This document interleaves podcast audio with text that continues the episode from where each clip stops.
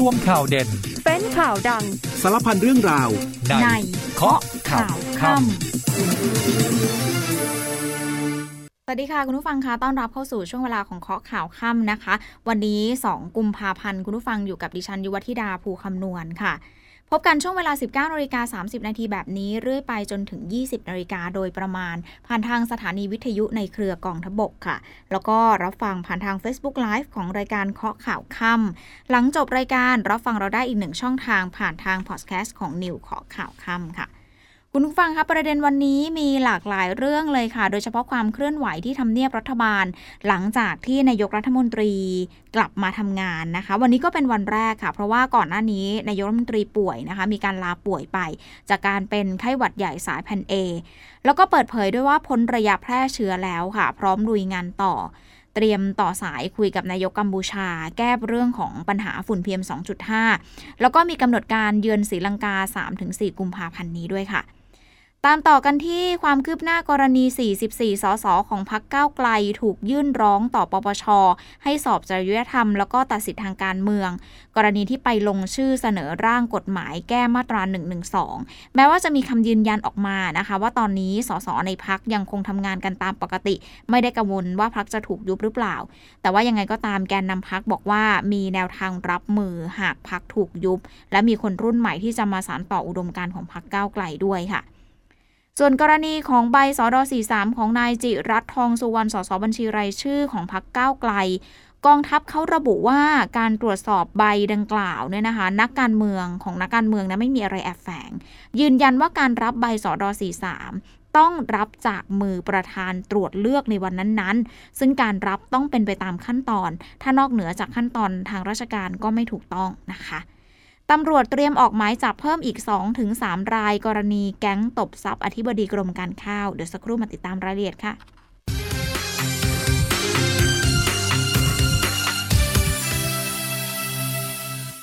กลับมาข้อข่าวกันต่อค่ะ คุณผู้ฟังคะเริ่มกันที่เรื่องของ 44 สสก้าวไกล ที่ลงชื่อเสนอแก้ไขมาตรา 112 นะคะ วันนี้คุณธีรยุทธสุวรรณเกษรในฐานะผู้ร้องสารรัฐธรรมนูญให้วินิจฉัยยุติการกระทำของพรรคก้าวไกล ก็เดินหน้าต่อในเรื่องนี้ค่ะ โดยได้เข้ายื่นกับคณะกรรมการป้องกันและปราบปรามการทุจริตแห่งชาติ หรือหรือว่าปปช เพื่อที่จะให้ไต่สวน แล้วก็ดำเนินคดีกับสสก้าวไกลทั้ง 44 คนนะคะ กรณีที่ร่วมลงชื่อเสนอร่างพรบแก้ไขประมวลกฎหมายอาญามาตรา 112 ซึ่งถือว่าทั้ง 44 คนได้ฝ่าฝืนไม่ปฏิบัติตามมาตรฐานทางจริยธรรมอย่างร้ายแรง โดยพฤติการดังกล่าวค่ะสารรัฐธรรมนูญได้วินิจฉัยแล้วตามมาตรา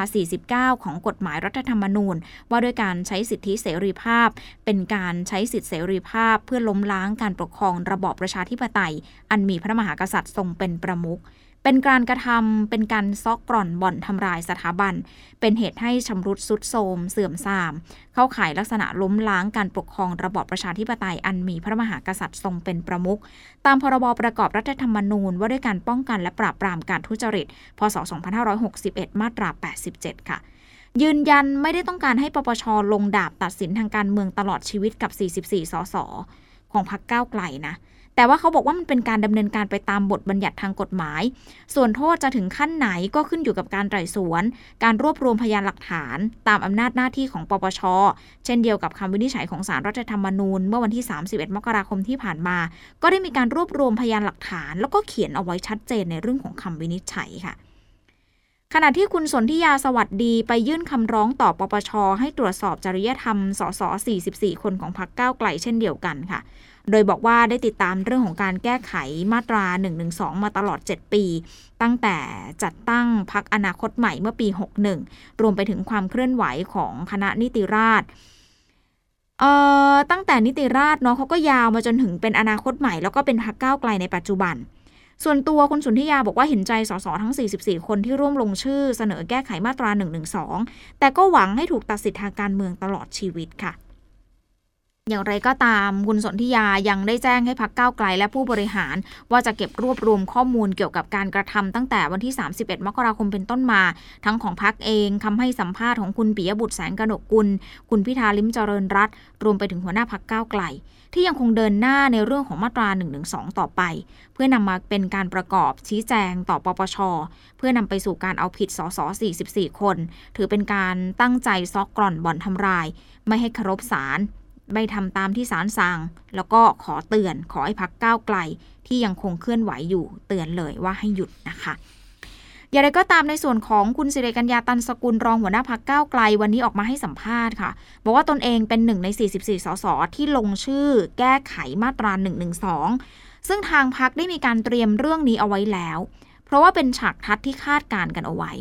ดังนั้นไม่ได้กังวลใจ แล้วก็มีข้อต่อสู้ในเชิงคดี ที่น่าจะทำให้ทุกคนไม่ถูกตัดสินว่าทำผิดจริยธรรม แล้วก็ไม่ถูกตัดสินทางการเมืองด้วย ทีนี้นักข่าวถามว่ามีทางรอดสำหรับสส44 คนแล้วใช่ไหมคุณสิริกัญญาบอกว่า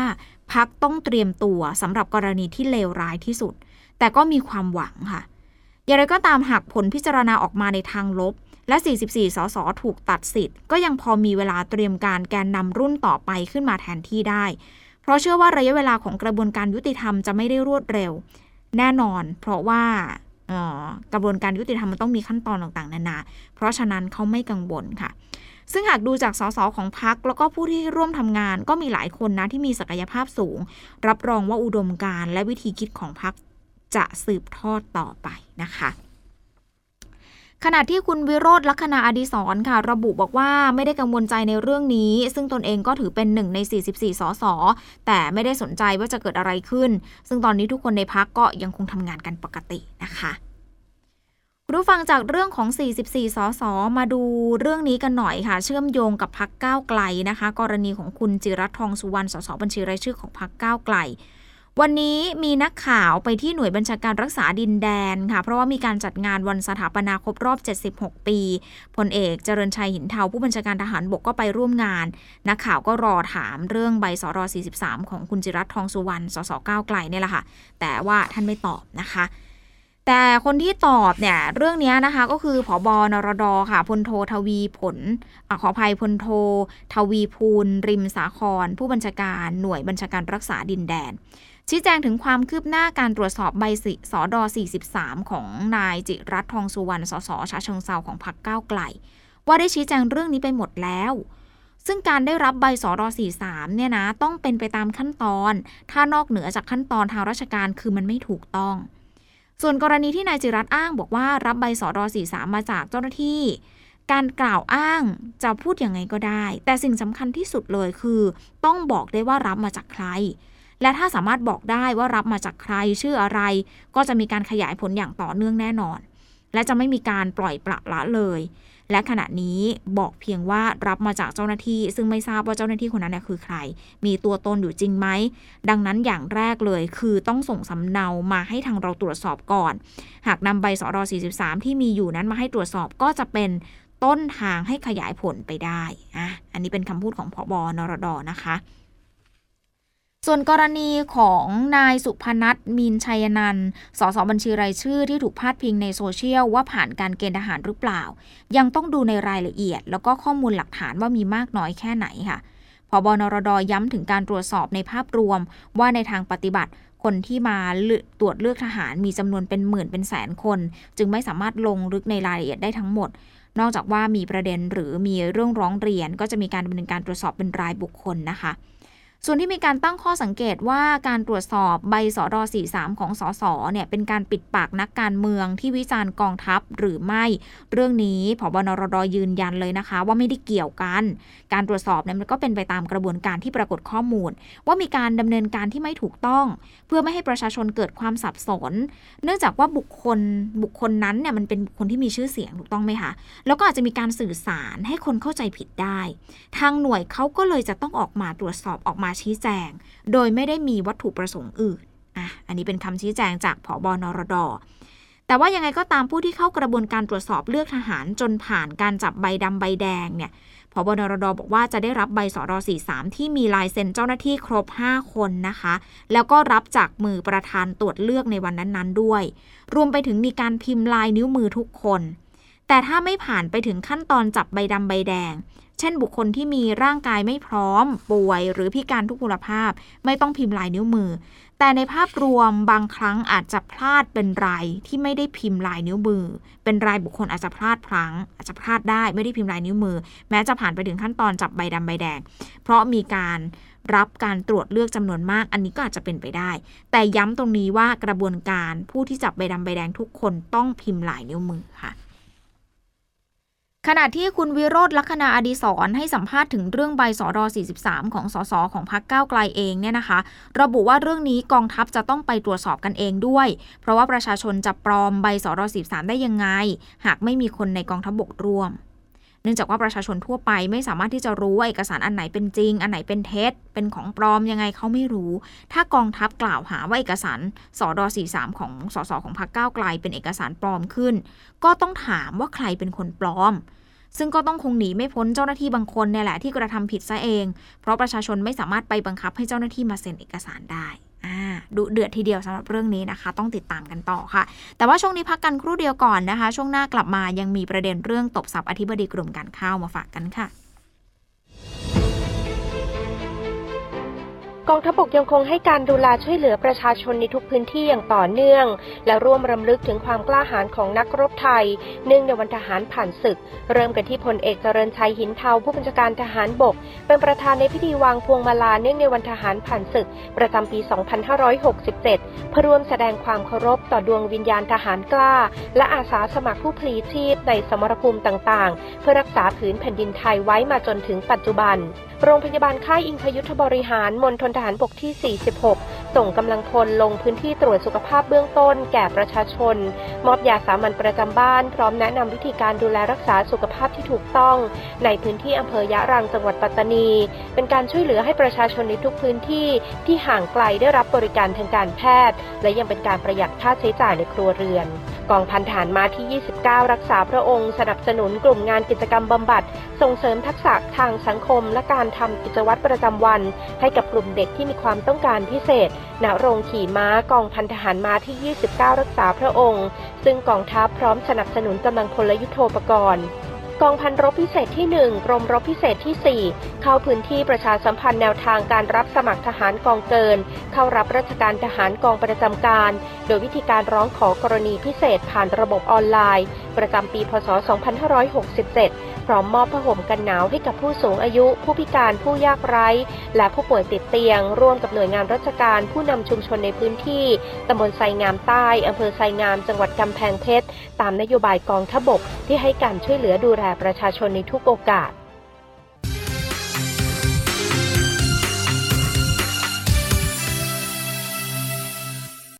ช่วงสุดท้ายของข้อข่าวค่ำค่ะ คุณผู้ฟังยังอยู่กับดิฉันยุวธิดาภูคำนวณนนะคะ กลับมาช่วงนี้มาดูความคืบหน้าคดีตบทรัพย์อธิบดีกรมการข้าวค่ะ ซึ่งพลตำรวจตรีจรุนเกียรติปานแก้วรองผู้บัญชาการตำรวจสอบสวนกลาง บอกว่าเร็วๆนี้ตำรวจเตรียมออกหมายจับผู้ร่วมกระบวนการเพิ่มอีกในสัปดาห์หน้าค่ะ ส่วนความคืบหน้าในการสอบปากคำนายเอกลักษณ์หรือว่าเอกบะปากน้ำหนึ่งในผู้ต้องหา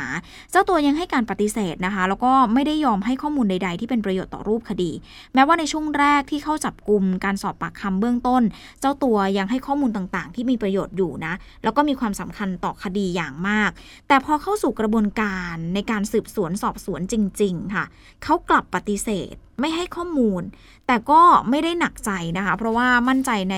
พยานหลักฐานที่มันมีอยู่ว่าสามารถเอาผิดได้อย่างแน่นอน ซึ่งนายเอกลักษณ์ตามข้อมูลแล้วเนี่ยก็เป็นผู้ ที่ผู้การเต่าก็เคยระบุเอาไว้นะคะ ก็คือถือเป็นมันสมองระดับสั่งการในคดีนี้เลยนะคะ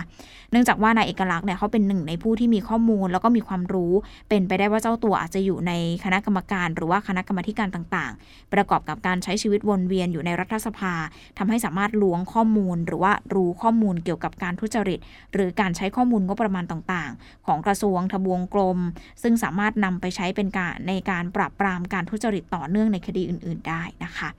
เชื่อว่าข้อมูลต่างๆ เหล่านี้มันอาจจะมีการส่งต่อหรือว่าให้ข้อมูลกับนักแฉคนอื่นๆบ้างแล้ว แต่ว่าทั้งนี้ทั้งนั้นสำหรับพฤติกรรมการก่อเหตุของเจ้าตัวเอง จะทำให้ตัว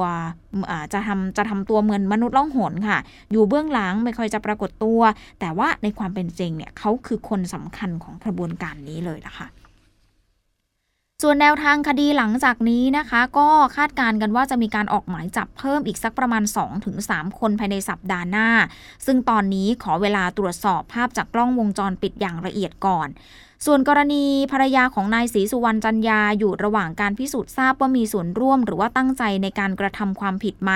ก็ยอมรับว่ามีพยานหลักฐานอยู่พอสมควร แต่อยู่ระหว่างการตัดสินใจว่าจะดำเนินการในฐานะผู้ต้องหาหรือว่าพยาน ต้องรอคำตัดสินใจในสัปดาห์หน้านะคะ ขณะที่ผู้เสียหายอื่นๆ ค่ะ กลุ่มอื่นๆเนี่ยยอมรับว่ามีการประสานข้อมูลร้องเรียนเข้ามาหลายรายทีเดียว แต่จะดำเนินการกับคดีนี้ให้เสร็จสิ้นภายในวันอังคารหน้า จากนี้ก็จะเริ่มทำคดีใหม่ต่อในทันที ส่วนกรณีที่นายเจ๋งออกมาถแถลงข่าวชี้แจงว่าหนึ่งกุมภาพันธ์ที่ผ่านมายอมรับว่ามีการออกมาพูดในลักษณะดังกล่าว ถือเป็นประโยชน์ต่อรูปคดีค่ะ เพราะว่าเป็นการยอมรับในข้อเท็จจริง พลตำรวจตรีจรุจรูนเกียรติบอกนะคะบอกแบบนี้บอกว่ามันเป็นประโยชน์ต่อรูปคดีจริง ๆ ขณะที่พลตำรวจโทประสงค์เฉลิมพันธ์ผู้บังคับการตำรวจปปป บอกว่าภายหลังเสร็จสิ้นการสอบปากคำพร้อมที่จะแจ้งข้อกล่าวหากับนายเอกลักษณ์นานร่วม 7 ชั่วโมงเนี่ยเจ้าตัวได้ยื่นหลักทรัพย์เป็นเงินสด 4 0 0แสนบาทขอประกันตัวค่ะ พนักงานสอบสวนพิจารณาแล้วเห็นว่าเจ้าตัวไม่มีพฤติกรรมหลบหนี มีที่อยู่เป็นหลักแหล่ง ก็เลยอนุญาตให้ปล่อยตัวชั่วคราวออกไปนะคะ คุณผู้ฟังจากประเด็นนี้ไปกันที่เรื่องของนายกรัฐมนตรีกันหน่อยค่ะ สักประมาณวันสองวันรู้สึกว่านายกก็ห่างหายจากหน้าข่าวไปเนี่ยนะคะ เพราะว่าลาป่วย นายกรัฐมนตรีป่วยเป็นไข้หวัดนะคะ เป็นไข้หวัดใหญ่สายพันเอสองวันนะคะ แล้วก็วันนี้เองสักประมาณ9ก้าโมงเช้าค่ะ ท่านนายกก็เข้าทำเนียบนะคะสวมหน้ากากอนามัยอยู่นะ แล้วก็พอเข้ามาปุ๊บเนี่ยพอเห็นนักข่าวก็ลงจากรถมามาให้สัมภาษณ์กับสื่อมวลชน บอกว่าพ้นระยะเวลาติดเชื้อแล้ว พ้นระยะเวลาที่จะแพร่เชื้อให้กับคนอื่นแล้วแต่ว่าาขอใส่ไว้ก่อนนะ แต่ไม่ได้มีไข้ไม่ได้มีอะไรละ ก็มาทำงานตามปกติ ระบุว่าน่าเสียดายในช่วงเย็นวันนี้จะไม่ได้ไปเตะบอลกับคณะทูตต่างประเทศ แต่ว่าก็คงไปร่วมงานแค่ที่โปโลคลับเท่านั้นนะคะส่วนในวันพรุ่งนี้ค่ะจะเดินทางไปที่สาธารณรัฐสังคมนิยมประชาธิปไตยศรีลังกาค่ะ ตามกำหนดการเดิมเลยก็คือ 3-4 กุมภาพันธ์ โดยนายกรัฐมนตรียืนยันว่าสบายนะคะ ก็ไปได้แน่นอนนะคะ วันนี้มีการนัดคุยกับหลายคณะนะคะ ส่วนเรื่อง PM 2.5 ค่ะ ก็นักข่าวถามนายกนายกยอมรับว่ากังวลมากเลยแหละเรื่องนี้เพราะว่าฝุ่นส่วนใหญ่มันพัดมาจากกัมพูชาใช่ไหมคะฉะนั้นวันนี้นายกบอกว่าวันนี้จะโทรติดต่อไปคุยกับสมเด็จสมเด็จฮุนเซนนายกมนตรีของกัมพูชา เพื่อที่จะติดตามสถานการณ์นะคะ นอกจากนี้นายกรัฐมนตรียังได้เปิดเผยด้วยว่ากำชับไปที่ผู้บัญชาการตำรวจแห่งชาติ เรื่องของความสำคัญของนักท่องเที่ยว เพราะว่านักท่องเที่ยวที่เข้ามามันมีความสำคัญมาก ๆ โดยเฉพาะเรื่องของความปลอดภัย สัปดาห์หน้านะคะ น่าจะเดินทางเข้ามาเยอะ เพราะว่าเป็นช่วงเทศกาลตรุษจีน เป็นไฮซีซั่นของการท่องเที่ยว ขณะเดียวกันก็กำชับไปที่สำนักงงานตรวจคนเข้าเมือง ป้องกันระบบล่มค่ะ แล้วก็เมื่อคืนนี้ล่มไปอีกรอบหนึ่งแล้ว อันนี้ก็มีการกำชับไปแล้วนะคะ ส่วนกรณีที่ประธานคณะอนุกรรมการขับเคลื่อนอุตสาหกรรมด้านแฟชั่น และคณะอนุกรรมการลาออก จากกรรมการยุทธศาสตร์ซอฟต์พาวเวอร์แห่งชาติทั้งคณะเนี่ยนะคะ เรื่องนี้นายกบอกว่าลาออกจากคณะกรรมการยุทธศาสตร์ซอฟต์พาวเวอร์แห่งชาติ ได้มีการอ่านเห็นจากทวิตเตอร์เหมือนกัน ว่านายแพทย์สุรพงษ์สืบวงศ์ลีคณะกรรมการยุทธศาสตร์ซอฟต์พาวเวอร์ได้ตอบข้อสงสัยเรื่องนี้ไปแล้ว ว่าจะตั้งคณะอนุกรรมการขึ้นมาใหม่ในวันที่ 8 กุมภาพันธ์นี้เลย แล้วก็อย่าไปดราม่าเรื่องนี้เลย มันไม่มีอะไร อยู่ระหว่างการหาบุคคลที่เหมาะสมกับสถานการณ์เข้ามาทำหน้าที่แทน เพราะเขาไม่มีเงินเดือนไง เมื่องานเยอะมันก็อาจจะไม่ไหวกันนะคะ ส่วนรัฐบาลก็ยังคงขับเคลื่อนซอฟต์พาวเวอร์เต็มที่เหมือนเดิม ไม่ว่าจะเป็นเรื่องของมวยไทยนะคะ ก็ได้ให้ทางกองทัพเข้ามาช่วยผลักดัน ให้เป็นที่รู้จักทั่วโลกค่ะ สำหรับการเดินทางเยือนสาธารณรัฐสังคมนิยมประชาธิปไตยศรีลังกาอย่างเป็นทางการในวันพรุ่งนี้นะคะ นายกรัฐมนตรีจะร่วมงานวันประกาศเอกราช และเป็นสักขีพยานลงนามความตกลงการค้าเสรี หรือว่า FTA ไทยศรีลังกาค่ะ รวมทั้งจะเดินหน้าเปิดตลาดการค้าการลงทุนในกลุ่มประเทศบีมสเทคนะคะ กลุ่มประเทศนี้ก็ถือว่าเป็นกลุ่มประเทศที่มีศักยภาพสำหรับไทยเหมือนกัน เป็นการจับมือกัน 7 ประเทศในกลุ่มประเทศเอเชียใต้ เอเชียตะวันออกเฉียงใต้ก็คือศรีลังกา บังคลาเทศ อินเดีย ไทย เมียนมา เนปาล แล้วก็ภูฐานค่ะ ซึ่งกลุ่ม BIMSTEC นี้นะคะก่อตั้งขึ้นมาเมื่อปี 2540 ค่ะ ในตอนนั้นมีสมาชิกแค่เพียง 4 ประเทศ ก็คือบังคลาเทศศรีลังกา อินเดีย แล้วก็ไทย จุดประสงค์ในการก่อตั้งเนี่ยค่ะก็เพื่อที่จะร่วมมือกันด้านของเศรษฐกิจ ด้านสังคม แล้วก็เทคโนโลยี รวมไปถึงการช่วยเหลือกันระหว่างประเทศสมาชิก ในรูปแบบของการฝึกอบรม รวมถึงการค้นคว้าวิจัยด้วยค่ะ แต่พอในระยะหลังๆค่ะ ก็มีการขยายความร่วมมือกันเพิ่มมากขึ้น แล้วก็มีสมาชิกเพิ่มมา 4 ประเทศจาก 4 ประเทศเป็น 7 ประเทศนะคะ คุณผู้ฟังทีนี้มาต่อกันที่กรณีการลาออกยกคณะของคณะกรรมการ คณะอนุกรรมการขับเคลื่อนด้านแฟชั่น ที่ตอนแรกเนี่ยแบรนด์ใหญ่ ๆ เขาจับมือเพื่อที่จะเข้ามาช่วยกันขับเคลื่อนนโยบายซอฟต์พาวเวอร์ใช่ไหมคะ คือคณะอนุกรรมการเนี้ยค่ะดำเนินการเข้ามาหลายคนสงสัยและตั้งคำถามว่าเอ๊ะมันเกิดอะไรขึ้นทำไมถึงลาออกกันยกคณะเลย เรื่องนี้คุณแพทองธาร ชินวัตรหัวหน้าพรรคเพื่อไทย แล้วก็รองประธาน คณะกรรมการยุทธศาสตร์ซอฟต์พาวเวอร์ repost ของนายแพทย์สุรพงษ์สืบวงศ์ลี เลขานุการกรรมการยุทธศาสตร์ซอฟต์พาวเวอร์ที่ชี้แจงเรื่องของการลาออกยกคณะของคณะอนุกรรมการขับเคลื่อนด้านแฟชั่นค่ะโดยคุณอิ๊งบอกว่าขอขอบคุณคณะอนุกรรมการขับเคลื่อนอุตสาหกรรมด้านแฟชั่นทุกคน ที่ร่วมกันผลักดันงานมาตั้งแต่ต้นทำให้เราสามารถวางรากฐานขั้นแรกจนสำเร็จ ยืนยันเข้าใจถึงข้อจำกัดด้านเวลาของคณะอนุกรรมการทุกคน หากต้องปฏิบัติภารกิจจำนวนมากที่รออยู่ข้างหน้า และขอทุกคนติดตามคณะอนุกรรมการขับเคลื่อนอุตสาหกรรมด้านแฟชั่นชุดใหม่ในวันที่ 9 กุมภาพันธ์นี้ค่ะ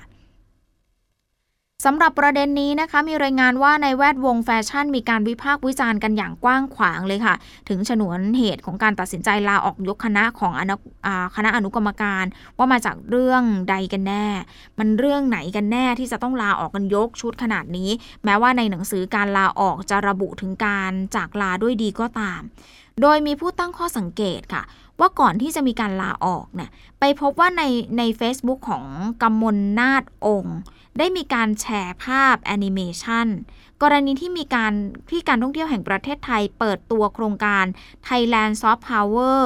X กับ Guinness World Record Challenge นะคะ ที่จัดขึ้นระหว่าง 21-27 กุมภาพันธ์จะจัดจัดจะจัดขึ้นแล้วนะ 21-27 กุมภาพันธ์นี้แล้วนะคะ หนึ่งในนั้นก็คือใส่กางเกงช้างเยอะที่สุดใน 1 นาที คุณกมลนาฏระบุว่าว่า คณะอนุกรรมการสาขาแฟชั่นไม่มีส่วนเกี่ยวข้องใดๆ กับไอเดียกินเนสนี้เลยนะคะ อยากเห็นหน้าคนอนุมัติงบมาก ห้ามก็ไม่ได้ ปรึกษาก็ไม่ปรึกษา คิดกันเอง คิดเห็นดีงามกันเองทำแล้วได้อะไรคะ ทีมเอกชนอาสาทำงานกันหนักมาก เพื่อวางกรอบคิดพัฒนาอุตสาหกรรม ในขณะที่หน่วยงานทำอีเวนต์จุดพลุแล้วไงต่อ สร้างแวลูอะไรขึ้นมา ฝากหน่วยงานทุกหน่วยงาน อยากเอาใจนาย ก่อนจะทำอะไรปรึกษาหารือกรรมการยุทธศาสตร์ หรือคิดให้รอบด้านด้วยค่ะ เงินภาษีประชาชนนะคะ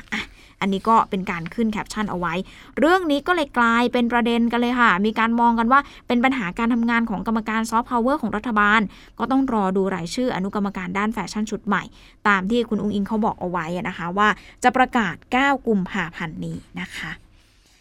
อะคุณผู้ฟังมาดูกันที่กรณีเรือหลวงสุโขทัยค่ะ ที่ยังคงอยู่ใต้ทะเล ล่าสุดกองทัพเรือ แล้วก็สหรัฐเองจับมือเตรียมสำรวจเรือหลวงสุโขทัยแล้วเตรียมเริ่มปฏิบัติการค้นหาปลดวัตถุอันตรายค่ะ โดยผู้บัญชาการกองเรือภาคพื้นแปซิฟิกของสหรัฐอเมริกา ได้มีหนังสือยืนยันมาทางกองทัพเรือ ว่าการฝึกครอบว่าโกรปี 2024 ในครั้งนี้ จะส่งกำลังร่วมดำน้ำสำรวจเรือหลวงสุขโขทัยอย่างละเอียด เพื่อยืนยันสมมติฐานในเรื่องสาเหตุการจมสำรวจวัตถุพยานประกอบผลการสอบสอบสวนสำสำรวจทหารที่สูญหายที่คาดว่าจะติดอยู่ในเรือ แล้วก็การจัดการกับวัตถุที่เป็นอันตราย โดยกองทัพเรือไทยจะเป็นผู้อำนวยการปฏิบัติการ ขณะที่กองทัพเรือสหรัฐจะให้การสนับสนุนนะคะตำรวจอยุธยาค่ะ บุกโกดังอำเภอบางบาน ยึดยาบ้าเกือบ 2 ล้านเม็ดแล้วก็ยาเค25 กิโลกรัม ไอซ์อีก 5 กิโลกรัมค่ะ สืบเนื่องมาจากกรณีตำรวจอยุธยา แล้วก็สืบตำรวจสืบสวนภูธรภาคหนึ่งเข้าตรวจค้นโกดังแห่งหนึ่ง ก่อนขยายผลไปค้นอีกแห่งหนึ่งค่ะ ในพื้นที่ตำบลน้ำเต้าอำเภอบางบาน ที่พระนครศรีอยุธยา หลังจากเข้าไปยึดยาบ้าล็อตใหญ่เลยนะคะ แล้วก็ยังจับกลุ่มผู้ต้องหาในเครือข่ายของนายนพพล หรือว่าจิ๊บจำนวน 6 ราย ฉายายอดเล็บยา แมนโรคใหญ่ จิ๊บแสงวง เขี้ยวเงินสมเพชรณสุขสมศรีแล้วก็เจี๊ยบวัยสารีค่ะ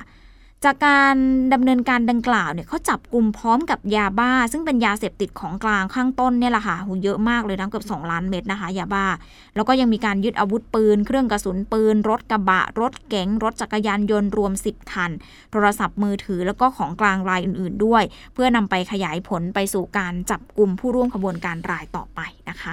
หมดเวลาของข้อข่าวค่ำแล้วค่ะ คุณผู้ฟังกลับมาพบกันใหม่ในวันพรุ่งนี้สำหรับวันนี้ดิฉันยุวธิดาภูคำนวณลาไปก่อนแล้ว สวัสดีค่ะ